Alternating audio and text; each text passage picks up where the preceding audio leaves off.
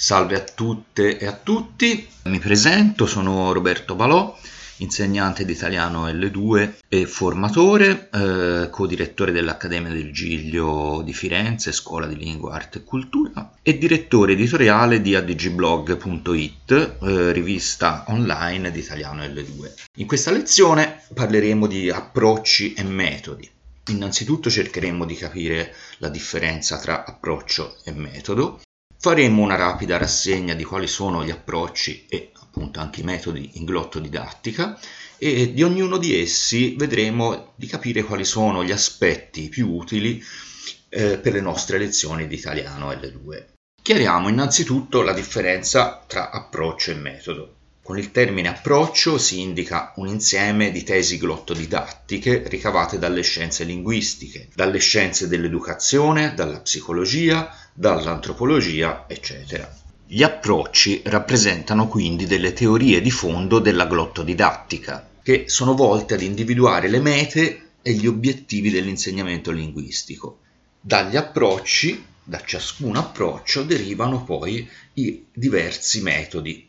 I metodi sono le applicazioni pratiche degli approcci, delle scelte teoriche, ovvero come gli approcci vengono applicati nell'insegnamento linguistico.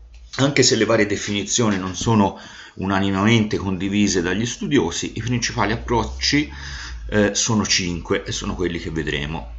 Abbiamo l'approccio deduttivo, induttivo, strutturalistico, comunicativo e umanistico-affettivo. I metodi che ne derivano sono un po' di più.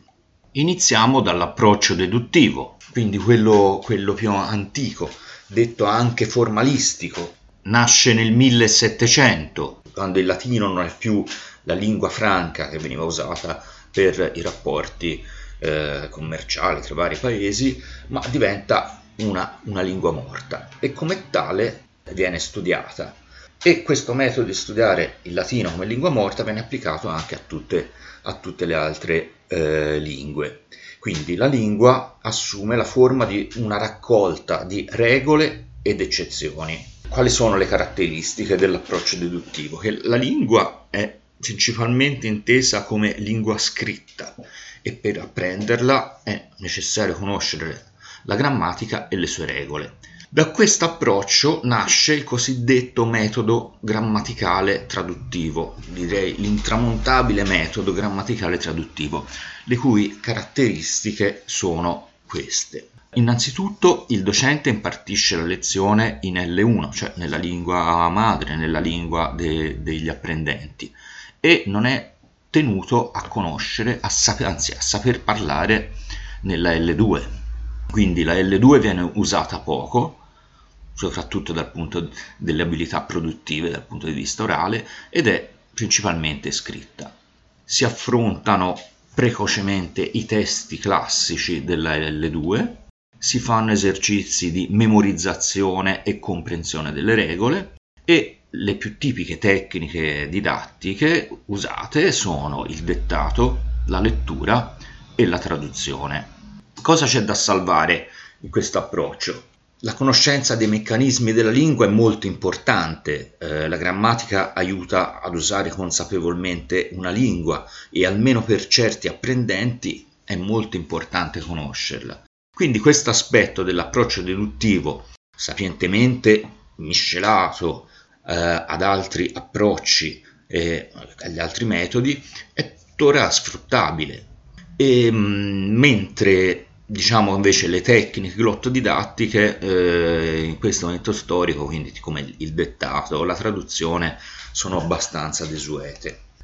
L'approccio induttivo è, diciamo, è completamente diverso. Nasce eh, tra 800 e 900 ad opera del linguista tedesco e poi naturalizzato americano Maximilian Berlitz, il fondatore appunto della Berlitz School of Languages. E secondo questo approccio la lingua è un organismo vivo, non è più una, lingua, una lingua morta e quindi per impararla bisogna basarci principalmente sulla comunicazione e sulla riproduzione del naturale processo di apprendimento della propria lingua madre. Da qui nascono i cosiddetti metodi diretti, che sono il metodo naturale, il metodo orale e il metodo Berlitz, che prevedono l'esclusione dell'uso della L1 della lingua madre che quindi l'insegnante non è tenuto a conoscere.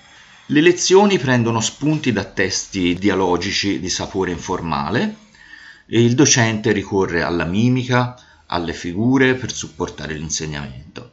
L'approccio alla grammatica della L2 e alla cultura di riferimento è induttivo, quindi la lingua straniera va appresa come la lingua materna. Non ci sono spiegazioni esplicite, nemmeno per l'aspetto grammaticale. Inoltre, il docente deve essere madrelingua o avere una competenza delle L2 paragonabile a quella di un madrelingua. È evidente che questo approccio e le sue relative metodologie sono in parte ancora molto attuali, ad esempio la comprensione delle regole in modo induttivo, oppure l'informalità delle lezioni, l'uso della mimica e delle immagini. E soprattutto è ancora attuale l'idea che una lingua sia un oggetto unico, un organismo vivo e non solo un insieme di regole grammaticali. L'approccio strutturalistico nasce negli anni 50, ma i suoi prodromi sono già da individuare negli anni 40, proprio durante la seconda guerra mondiale, quando, eh, dovendo insegnare le lingue in modo rapido ed efficiente, si doveva fornire agli studenti la capacità di sviluppare rapidamente abilità di dialogo in diverse lingue. Uno dei pionieri fu Leonard Bloomfield, il quale mise a punto il cosiddetto informant method, che funziona così. Un informant, cioè un nativo, un madrelingua insomma, fornisce agli studenti un repertorio di frasi e di lessico sotto la supervisione di un linguista che invece conduce le lezioni. Negli anni 50 e 60 si afferma l'approccio strutturalistico che poggia le sue basi sulla teoria comportamentista di Skinner e che si concretizza nel cosiddetto metodo audio-orale. Come funziona? Il discente è una tavola rasa sulla quale bisogna innestare degli automatismi inconsci, degli abiti mentali, proprio delle abitudini linguistiche. Il discente è esposto a una serie ininterrotta di sequenze stimolo, risposta, rinforzo, la cui ripetizione continua determina un'acquisizione meccanica di questi automatismi. Le risposte vengono confermate o invalidate attraverso un rinforzo che può essere positivo o negativo. Gli strumenti utilizzati sono il registratore e il laboratorio linguistico. Anche questo approccio ha degli aspetti evidentemente obsoleti, come l'uso del laboratorio linguistico. Tuttavia, durante una lezione proporre, insieme ad altri tipi di attività, esercizi di tipo stimolo-risposta possono avere su alcune tipologie di apprendenti dei risultati positivi. Arriviamo all'approccio comunicativo che inizia a svilupparsi dagli anni 60 e che tutt'oggi è ancora in auge. È un approccio induttivo alla cui base sta il concetto di competenza comunicativa definito da Dell Himes nel 1972. Nell'approccio comunicativo la competenza linguistica, ovvero conoscere vocaboli e strutture, non è più sufficiente. Per essere competenti nella lingua straniera, l'apprendente che si ritrova al centro dell'attenzione, finalmente, deve essere capace di utilizzare la lingua in determinati contesti e situazioni. Gli obiettivi di questo approccio sono volti a sviluppare varie competenze. Innanzitutto la competenza linguistica, che si occupa di tutti gli aspetti strettamente legati alla lingua, come la fonetica, la morfosintassi, il lessico.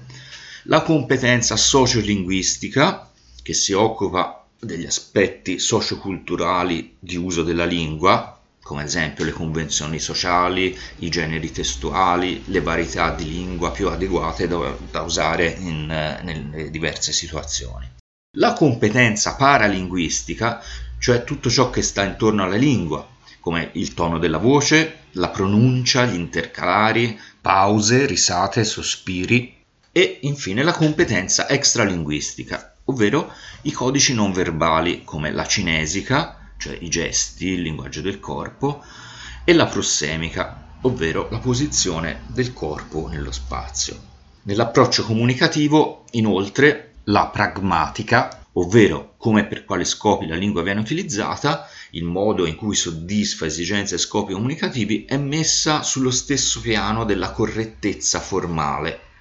L'approccio comunicativo afferma anche che una lingua straniera può essere usata solo se è conosciuta la cultura del paese straniero. Lingua e cultura sono quindi strettamente correlati tra loro. I metodi dell'approccio comunicativo sono quello situazionale e nozionale funzionale. Quindi la lingua che si studia ha sempre scopi comunicativi dette funzioni, ad esempio salutare, presentarsi, ordinare. Si propongono quindi agli studenti delle situazioni reali, solitamente attraverso dialoghi, e si sviluppano le abilità linguistiche attraverso unità didattiche. Si sviluppa la comprensione globale e analitica di un testo, si utilizzano drammatizzazioni ed attività condotte con tecniche di tipo comunicativo come il roleplay, eccetera. I manuali sono accompagnati da CD o file audio, si usano tecnologie didattiche come il video e negli ultimi anni anche le glottotecnologie, piattaforme internet, attività e giochi interattivi, eccetera. Inoltre, la lingua orale è privilegiata rispetto a quella scritta e l'insegnante ha il ruolo di guida e di tutor quindi oltre alla lingua presenta la cultura, la civiltà, le regole sociali del paese del quale si studia la lingua. Questo metodo è ovviamente utilissimo per sviluppare le abilità comunicative ed è al momento probabilmente più diffuso.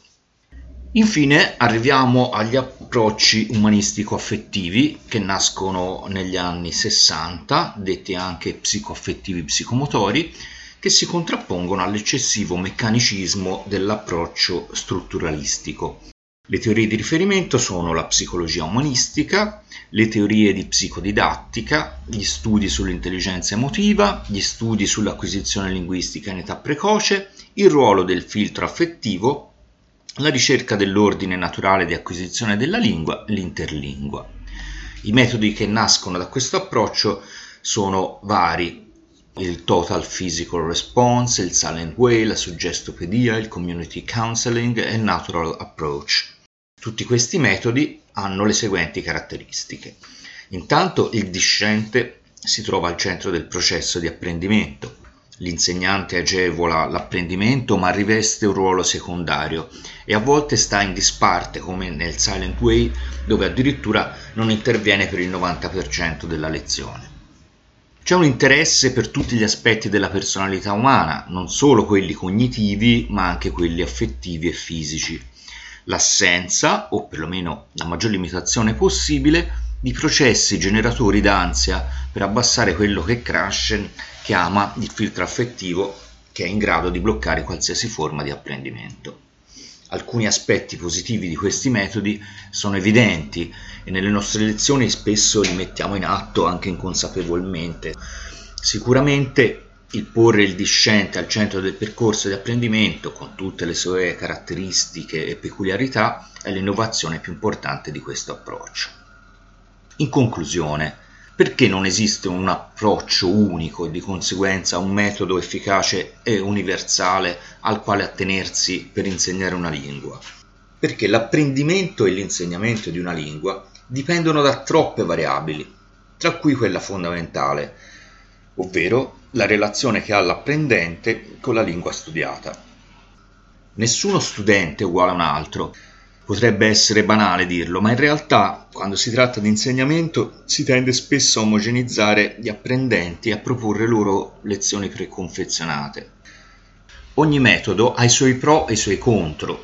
Per questo, per ottenere dei risultati, bisogna sceglierne di ognuno gli aspetti migliori, combinarli e adattarli agli apprendenti che abbiamo davanti. Spero che questa lezione vi sia stata utile, buon lavoro e a presto.